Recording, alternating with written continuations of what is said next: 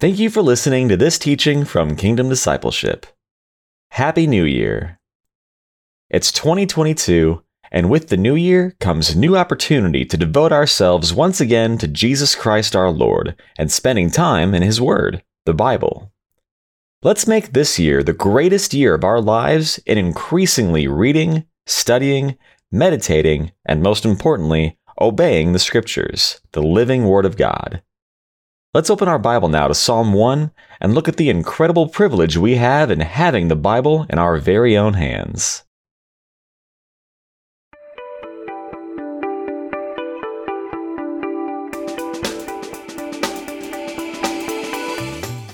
Well, good morning and welcome to another teaching. It's a uh, it's Friday morning here in Texas, and uh, hopefully y'all are just loving on Jesus. It's a new year. Happy New Year. Thank you, Jesus. It's uh I, I confess it's a little bit uh it's a little bit awkward because these teachings are pre-recorded and then they go out like this teaching will go out, you know, in like a week, a little over a week maybe. And so it's uh this recording day is not New Year's Day, but when it when it gets posted, it uh, it will be the new year. Like you know, it'll be like the third of January or something around there. So, you know, when I say Happy New Year, I'm having to I'm having to say it in a way, you know, because again, someone who listens to this, it won't be available to listen until the new year. So, hopefully that makes sense. And so that's that's that's a little bit awkward, but Happy New Year! It's exciting. Um, uh, 2022. Thank you, Lord Jesus. Um, you know, we're just uh, we're just thankful, Lord, for for the work that was done and the fruit that you allowed us to bear in 2021. And and Father, we pray that 2022 would would would genuinely and truly be the greatest year of our lives in bearing fruit for your kingdom and growing to walk with you and know you and love you I was uh, I was considering what to begin the new year with. We uh, we've gotten through eight chapters of John, verse by verse by verse, all eight chapters. I think that was around forty six teachings. I don't know. Um, and but so for the first few teachings, I was going to do some New Year teachings, and so where better to begin than in Psalm one. Psalm 1 is an incredible, incredible psalm. It's uh, it's six verses. We're not told who the author is. Many postulate that it's David because David wrote around a hundred of the Psalms. but um, the principles in Psalm one are relevant every moment of every day of our lives, in everything we think, and everything we we we say, and in everything we do. Psalm one has immense relevance. So, you know, you can read along as we go through this and just uh, and exposit the psalm. That's what we do. Um, is it ex- it's expository teaching? We're studying our Bible. We're meditating on the scriptures. Um, reading the scriptures is is is of great value, but meditating on the scriptures, chewing on the scriptures, is even of greater value. Um, and you know, we always remember that Romans 15 4 says that everything that was written in the past was written to teach us or instruct us, so that through endurance and the encouragement of the scriptures, we might have hope. Um, and so when we look into this, we don't want to look into it and just see, just read the words and just say, you know, that's cool. That's something David wrote in the Old Testament. We want to see what application it has for us to teach us or instruct us in how to live our lives in Jesus Christ, right? Um, 2 Timothy 3.16 says that all scripture is God breathed and is useful for teaching, right? For correcting, for rebuking, and for training in righteousness so that the man of God or the man or woman of God will be thoroughly equipped for everything, for every good work. So we're going to go ahead and read it. And uh, we are going to get rolling. So, Lord Jesus, we do thank you for this day. We thank you for this upcoming new year. We thank you for your mercy and goodness on our lives, Lord. We thank you for just your your wonderful blessings that you've given us um, in every manner and every way. Lord Jesus, we pray that 2022 would truly be the greatest year of our lives in walking with you, in loving you, in growing to know you, in, uh, in growing to bear fruit for you, Lord Jesus. I pray it would be a year of just increasing intimacy and relationship with you, a year of increasing holiness, and Lord, again, a, a year of increasing fruitfulness. Father, we love you and we bless you. We thank you for your mercy and goodness on our lives, Father. Above all, we thank you for Jesus, our only Lord and Savior and Master and God and King. Holy Spirit, we ask you to lead us and guide us now as we open your word. Give us eyes that see and ears that hear. In Jesus' name, amen and amen. All right, Psalm 1. I'm going to try to get through the six verses. I think uh, I think we should be able to do that. So I'm going to go ahead and read it, and we will get rolling. Happy New Year! All right, Psalm 1, verse 1. Blessed is the man who does not walk in the counsel of the wicked or stand in the way of sinners, or sit in the seat of mockers. But his delight is in the law of the Lord, and on his law he meditates day and night. He is like a tree planted by streams of water, which yields its fruit in season, and whose leaf does not wither. Whatever he does prospers. Verse 4 Not so the wicked. They are like chaff that the wind blows away. Therefore, the wicked will not stand in the judgment, nor sinners in the assembly of the righteous. For the Lord watches over the way of the righteous, but the way of the wicked will perish. Wow. Thank you, Lord Jesus. So, right off the bat, the entire psalm is a balance, and we see this in verse 6, is a balance between the life of the righteous and what the psalmist calls the, the, the life of the wicked. Verse 6 For the Lord watches over the way of the righteous. This is the conclusion that this psalm writer gives. But the way of the wicked will perish. When we study the first three verses, you can see what the, the psalmist describes as the way of what a righteous man or woman lives their life. And in verses 4, 5, and 6, you can see the results of what happens for those who are not righteous and what the Bible calls wicked, um, and how they live their life and the outcome of that. And, and first off, you'll notice there's no middle ground. There's no righteous and then like 15 other things, Corinne, and then wicked. Because the vast majority of us, Scott, we like to live in that kind of middle ground. We like to live in that gray area. And the Bible is, is in no way, really in any way, gray. It very much is black and white, right? True and false. The righteous and the wicked. The sheep and the goats. The saved and the unsaved the going to heaven and going to hell. Right? You're, you're either in Christ or you're not in Christ. You're either forgiven of your sins or you're not. The reason this is important, the reason this is is is is is is so massively important is again because most of us wittingly and, and even probably more often than not unwittingly we like to live in this gray area Okay? We want this gray area of life. I'm guilty of it too. Purgatory was invented by people who want a gray area. Okay?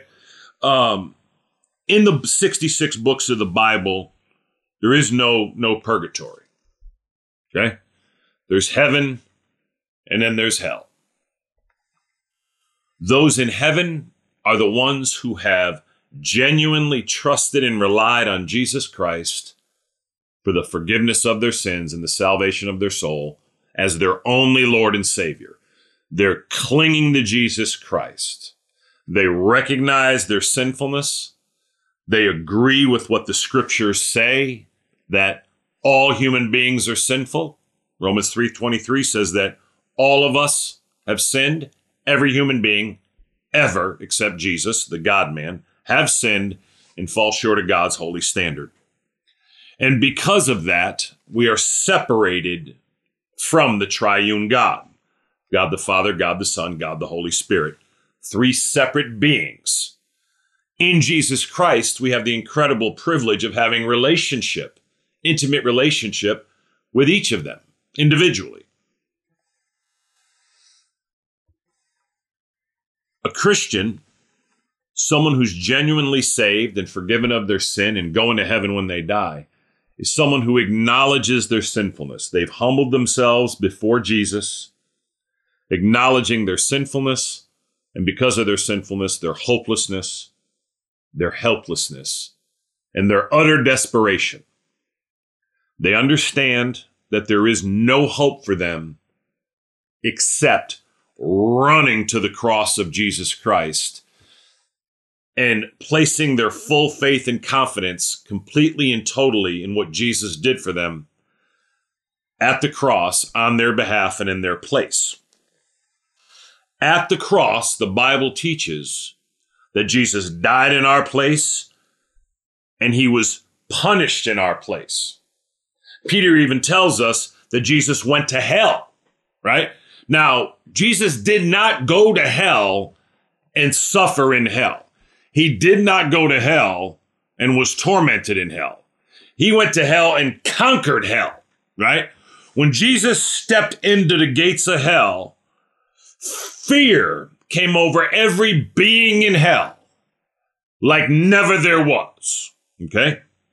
So there's this idea and this theology that, you know, that Jesus had to suffer in hell in our place. Okay. Now, like I said, the scripture does say that Jesus went into hell, but nowhere does it say that he suffered in hell. Okay. All the suffering of Christ and the sin of the world was paid for when he was nailed at the cross. The suffering for the sin of the world, the uh, the payment for the debt of the sin of all human beings was paid for on the cross. So again, Jesus dies in our place and he's he he suffers in our place, right? He takes our place. We should have died the death Jesus did. We should have suffered as Jesus did. But a true Christian is someone, again, who've humbled themselves before Jesus, acknowledged their sinfulness. They know that they're hopeless and desperate and helpless without Jesus. And then in that place, Romans 10:13 says that everyone who calls on the name of the Lord will be saved. It's important to understand it's not words that save us, it's Christ that saves us, but we use our words to communicate our heart to Him. And, and in that place, we call out to Jesus and we humbly call out to Him and acknowledge to Him and we pray to Him and say, you know, Lord Jesus, I confess to you that I am a sinful person. And I know, Lord, that I cannot save myself. I know there's nothing I can do that will save me. I'm hopeless, Jesus. But Jesus, I believe that you are the Son of God. And I believe that you did come and lived a perfect life for me and died that torturous, horrible death on the cross for me. And Lord Jesus, I believe that you are alive and risen today. Therefore, Lord Jesus, I ask you now to come into my heart and to be the Lord of my life and to save me from my sin and to bring me to heaven when I die. Lord Jesus, I place all of my faith and hope and trust and confidence in you alone to save me and to be my everlasting Lord and God. That's a Christian. Okay. That's someone who's saved. Now, in that place, you are made righteous before God. So when the psalmist says, For the Lord watches over the way of the righteous, the only way for us to be righteous today, okay, is number one, we have to have received Jesus Christ as our Lord and Savior in the way I just explained very clearly. And when you do that, when you call on Jesus and ask Him to come into your heart and be the Lord of your life, at that moment, the Spirit of Jesus or the Holy Spirit actually does come and live inside of you and joins Himself to you. Okay? You become one with Him, right? And at that moment, you become spiritually alive. You receive eternal life you go from spiritual death, you are actually dead to God in spirit. You were alive physically, but your spirit was dead to God. And eternal life enters into you, and you are regenerated, you are born again by the Holy Spirit. When He joins Himself to your spirit, you become one with the Holy Spirit or the Spirit of Jesus. And, and a spiritual life explodes into you and you are alive spiritually. The Bible says in in uh, First John that that God is spirit, right? Uh, and the Gospel of John, right? I think it's chapter four. God is spirit. Those who worship Him must worship Him in spirit and truth. Um, chapter five, um, four, yeah, four. Um, and I talked through those eight chapters. I'm sorry. Um, and so because God is spirit, we too have to be spiritually alive beings. When we enter this world, we are spirit beings, but our spirit is dead to God because of the sinful nature we received from our parents and their parents, all the way back to Adam and Eve and their original sin. In Jesus Christ, we become spiritually alive. And in that place, right, we are now children of God. God is spirit, and we too are living spirits, right? We're also still alive physically, but our spirit is alive through Jesus Christ, and we are his children. God the Father is our heavenly Father. Jesus Christ is our Lord and Savior and Master and King. He's our husband. Remember, I said the Holy Spirit becomes one with us. We are one with the Holy Spirit spiritually. We are connected. We are one. Like when a, a husband and wife come together in intimacy and marriage, they are one physically, in physical intimacy. We are one with Jesus in spiritual intimacy. It's incredible, right? It's wonderful. It's, it's, it's, it's the greatest thing, right? And so we're one with Jesus in spirit. And at that moment in, in salvation, when we receive Jesus Christ as our Lord and Savior, this incredible exchange happens. The perfect righteous life that Jesus lived is credited to us as if we lived it, and all of our sin and disobedience that we ever committed in our life, past, present, and future sin, is credited to Jesus at the cross. And that exchange is the heart of the Christian gospel. The exchange of my horrible sin, again, my past sin, my present sin, and my future sin is all credited to Jesus, and the perfect righteous life he lived is credited to me as if I lived it. There's no words for how incredible that is. And we certainly won't get through Psalm 1 today, I'm sorry.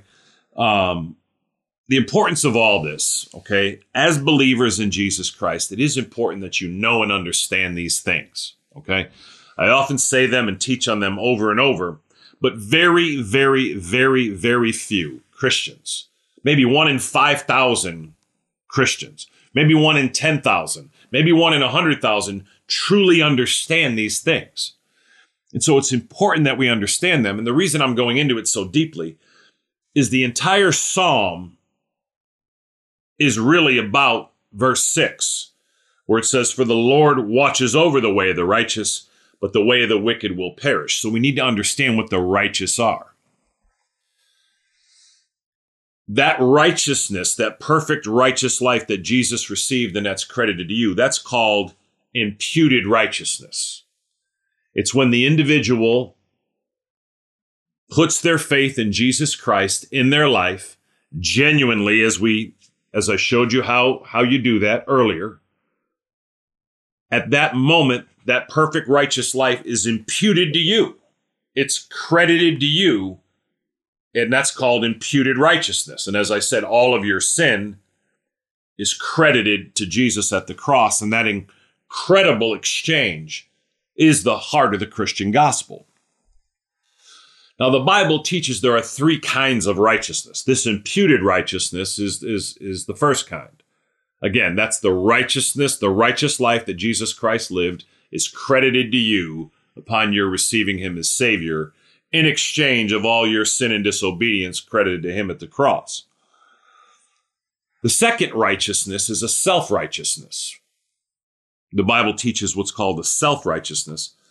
And self righteousness is when an individual is not trying to be made right with God by trusting in Jesus Christ, knowing He's their only hope, Someone who's self righteous is trying to be made right with God and go to heaven in themselves by their own life, by their own good deeds, by their own good works. They believe that in themselves, self righteousness, they can be made right with God.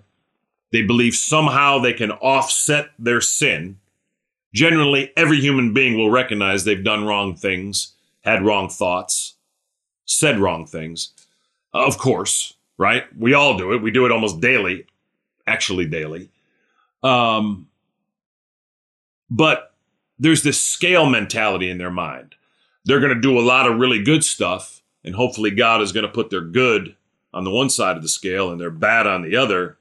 And they hope their good outweighs their bad. And in themselves, they will have offset their sin and go to heaven. It will never work.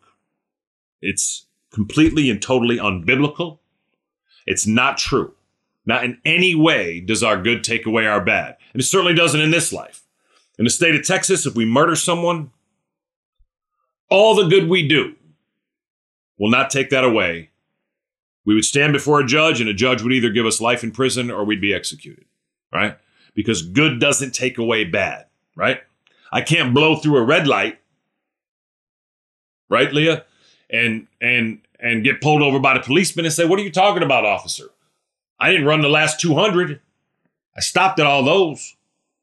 Man, the policeman would probably say, Well, well done, John, because of all that good you did and not running those and stopping at those, I'm not going to give you a ticket. Er, doesn't work, right?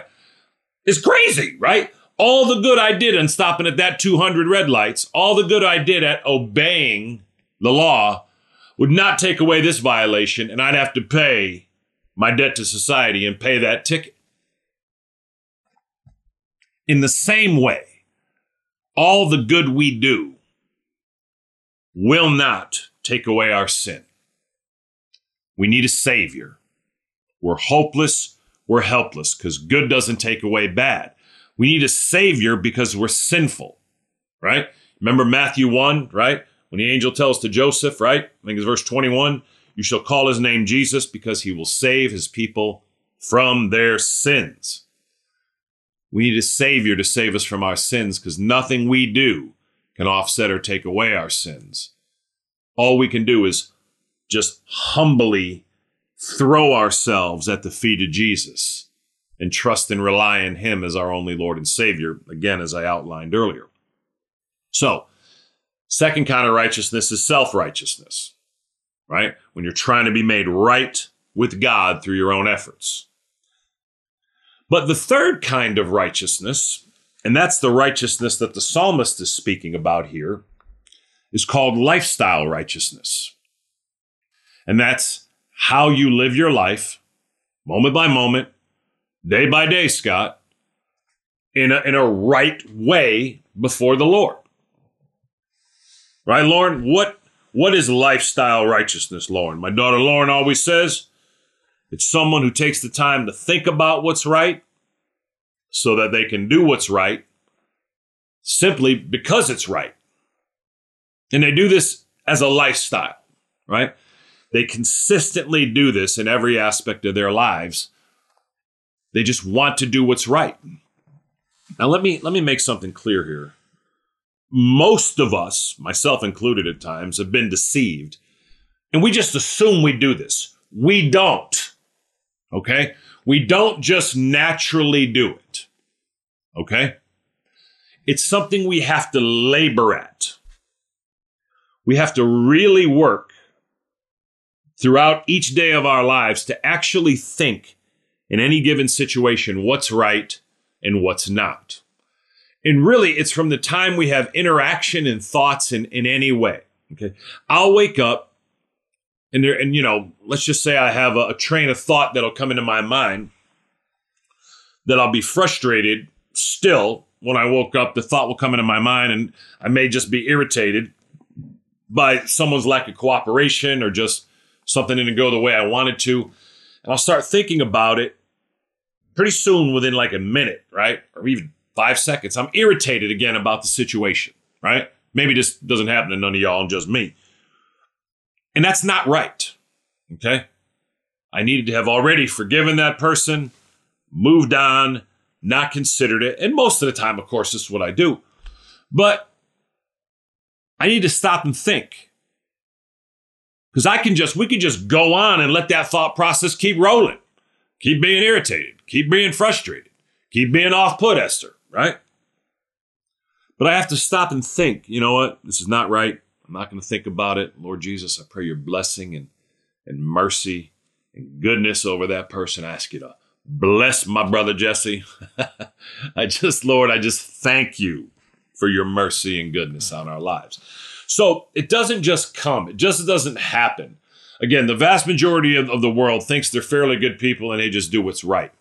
Someone who has a lifestyle of righteousness, the third kind of righteousness, is someone who consistently throughout their day is actually taking the time to think about what's right. And, they, and they're doing it because they have a heart because they want to say and do what's right. Again, for no other reason but because it's right. And that's the third kind of righteousness, which is lifestyle righteousness. Now, you cannot have any lifestyle righteousness until you first have imputed righteousness. Because remember, an imputed righteousness is, is, is that when Jesus Christ comes to live in you by his Holy Spirit, the perfect righteous life that Jesus lived is credited to you, and your sin and disobedient life, past, present, and future, is credited to Jesus, right?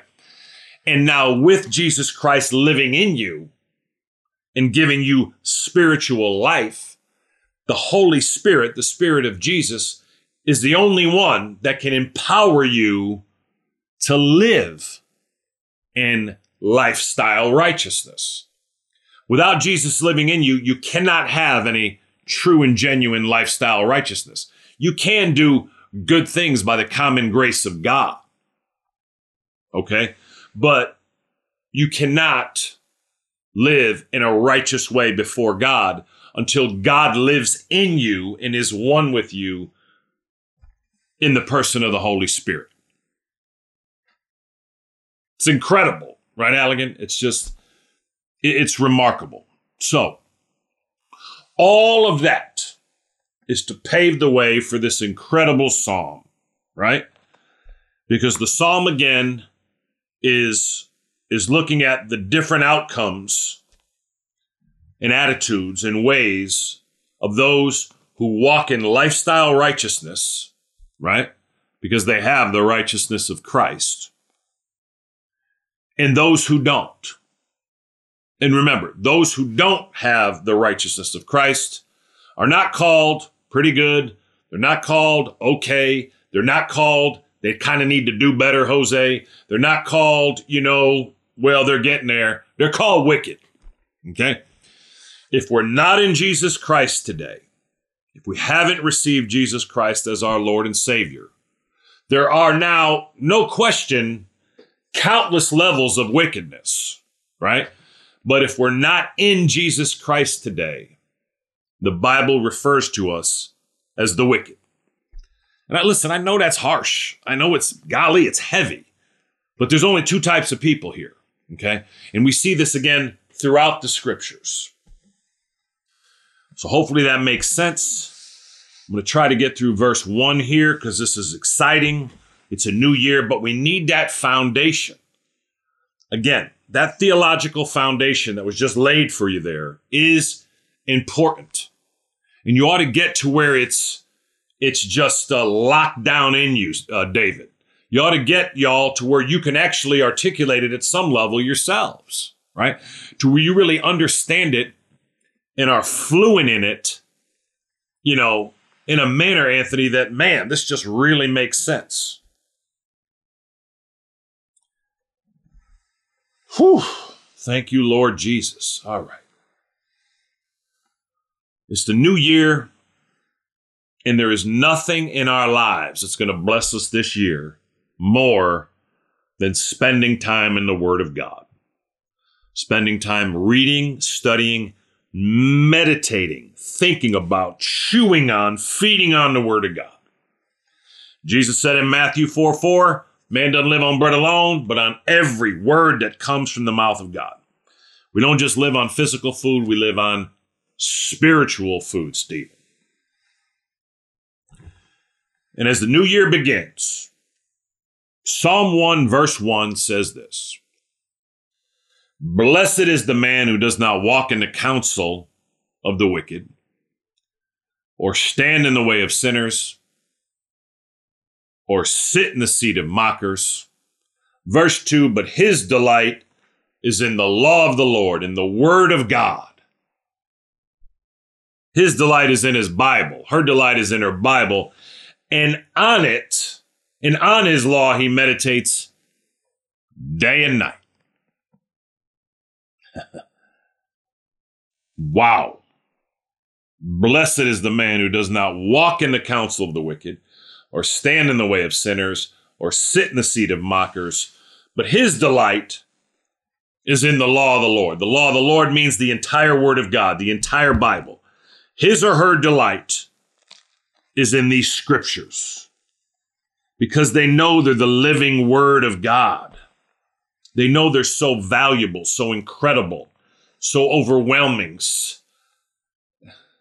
There's just nothing more valuable than spending time reading, studying, meditating on the scriptures, and of course, above all, then obeying the scriptures that you've meditated on, right? Believing the scriptures. Blessed is the man. And when it says man here, it means humanity, means man and woman. Blessed is the man and woman. Don't you want that blessing? Here's the first blessing of the book of Psalms, right? Longest book in the Bible, 150 chapters, a lot of chapters, right? Um, in the first line is Blessed is the man and woman, the person who does not walk in the counsel of the wicked. There's a blessing that comes when you do not walk in the counsel of the wicked. Now, again, this is a very interesting statement because oftentimes, even as Christians, we can have ungodly counsel, right? Actually, the other version actually says, Blessed is the, the man who does not walk in the counsel of the ungodly. Um, even as Christians, the, the, the vast majority of the church, the entire church, really, we, we often, even consistently, have and give ungodly counsel, even though we're Christians. And the reason is, is because we're immature. We're we're baby Christians in so many ways that we often don't give biblical counsel, and um, and it's something we need to repent over. When we give counsel, when we give advice, right, or when we're just in conversation, right, we of course can have fun, and we want to have fun, and we want to cut up. I like to a lot right? And it's fine to, to, to have humor, right? But in our day to day conversations, our serious conversations, and our day to day counsel or advice, it needs to be based on the Word of God and the heart of God through Jesus Christ, the Son of God. We ought not ever give counsel that's contrary to the Bible. Now, regrettably, the vast majority of Christians today know little about the Bible, and that's why we do these things, right? That's why we do these teachings, right? That's why we go to a good Bible based church, right? Um, to listen to good, sound teaching. But we do need to get to a place where we are daily spending time in our word, meditating on the scriptures ourselves, being fed in the scriptures ourselves you know, getting the meat of the scriptures and the, the juice from the scriptures and the, the nourishment from the scriptures ourselves, right? I don't even know nothing about it all, how it all works, but there's something about when you say chew a piece of um of beef or, or a vegetable or whatever, and you chew it and you get the nourishment out of it as you're chewing it, and the juices just flow into your body, right? But if we were to just chew it all up and then take that chewed piece and give it to someone else to eat, they would still get, you know, that food in their body. But wouldn't they lose a whole lot, Dustin? Because they didn't chew it themselves. They didn't they didn't get you know the that, that experience of chewing it and getting those juices. Is the same with the word of god. It's good for you to listen to good bible-based teachings. It's good for you to listen what i'm teaching here. That's good. We ought to do it. But but it's even more important you get in your bible yourself and spend time meditating, studying, and reading these scriptures, right? There's, there's nothing in our lives that's going to be of greater benefit to us than that, right? As you see, verse 2 says that, that his delight is in the law of the Lord. Oftentimes, regrettably, yes, even as Christians, our delight is giving ungodly counsel or wicked counsel. Our delight is in gossip. Our delight is in uh, just complaining about everything, right? Blessed is the man who does not walk in the counsel of the wicked or stand in the way of sinners or sit in the seat of mockers, but his delight is in the law of the Lord. What is your delight in? Is your delight in the Bible? I'm sorry, Lord. it's funny. Because no, it's not really funny, but our delight is generally, right, in almost everything else except the scriptures, right? Our delight is in that. Uh, our delight is in that Instagram, right? I mean, our delight is in that Facebook, right? Our delight is in that Snapchat. Our delight is in that TikTok, right? That's what we delight in, right? We delight in watching that Netflix and that show, right? You know, and uh, and it's wrong, Lord. And I ask you to forgive us. It's just, uh, you know, the reason I'm amused is because this guy right here, right? This man is delighting in the word of God and he's meditating on it and thinking about it and in his Bible and studying his Bible day and night. And even when I look at my own life and I teach this, this is my job, you know, I don't delight enough in the scriptures. And I'm sorry, Father. Father, I do want to delight more so much more in your scriptures. Hmm. Thank you, Jesus. Can you see this here? This is my brother Jesse gave me this, and I was going through the Proverbs, and I was I was highlighting these scriptures, and I was trying to meditate on them and think about them. If you're just listening on the podcast, I was showing highlights in, in this Bible I have.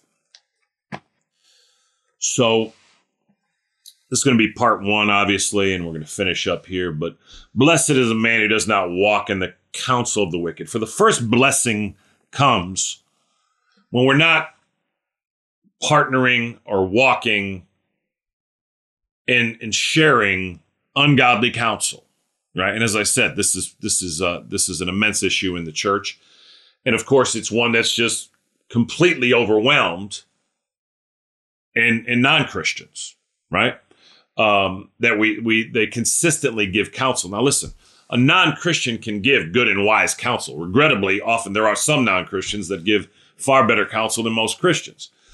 Um, but again, it's only in Jesus Christ and and and and receiving him as your Lord and Savior. John 1 12, right? To all who received him, to those who believed in his name, he gave the right to become children of God. It's only in Jesus Christ that we can truly give sound biblical counsel. Okay.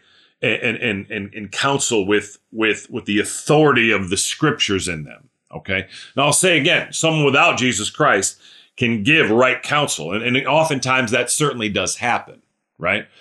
But it's only in Jesus Christ that the meaning and the power and the substance and the fruit can really come, right? Blessed is the man who does not walk in the counsel of the wicked. Look what it says here. You see a progression. Okay. And by the way, that counsel of the wicked certainly can come out of our own minds as well, right? Again, as I've said, I have to check myself um, so that I am consistently, you know, in my conversation and in my uh, my exhortation and in my counsel, um, making sure it is based on the Word of God and the heart of God through in and through Jesus Christ, the Son of God. Um, and I want to say again, this is not some big religious experience. That's not what this is about. This is actually the most genuine freedom we can have in Jesus Christ if we'll learn to live our lives this way.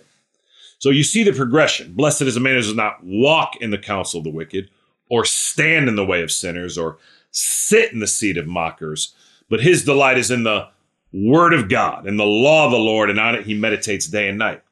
We start by walking in sin, right? We may there may be some sin in me, there may be something that we shouldn't be looking at, and maybe we just kind of walk by it, but we keep walking, we don't stop yet, and we just kind of check it out, and it has our interest, right? Blessed is the man who does not walk in the counsel of the wicked. But then look what happens. Or stand in the way of sinners. Now you're not walking anymore. Now instead of just walking by, you stopped and you're standing in it. Right? Now you're you're you're you're actually there and you're actually taking it in. look at the last one. Or sit in the seat of mockers. Now you've just sat down in it. Now you're comfortable in it. So there, there's clearly a progression of sin in this verse as well, right? And there's a blessing for the man. This is what the Bible calls someone who has a lifestyle of righteousness, doesn't do these things. Okay. They're not perfect.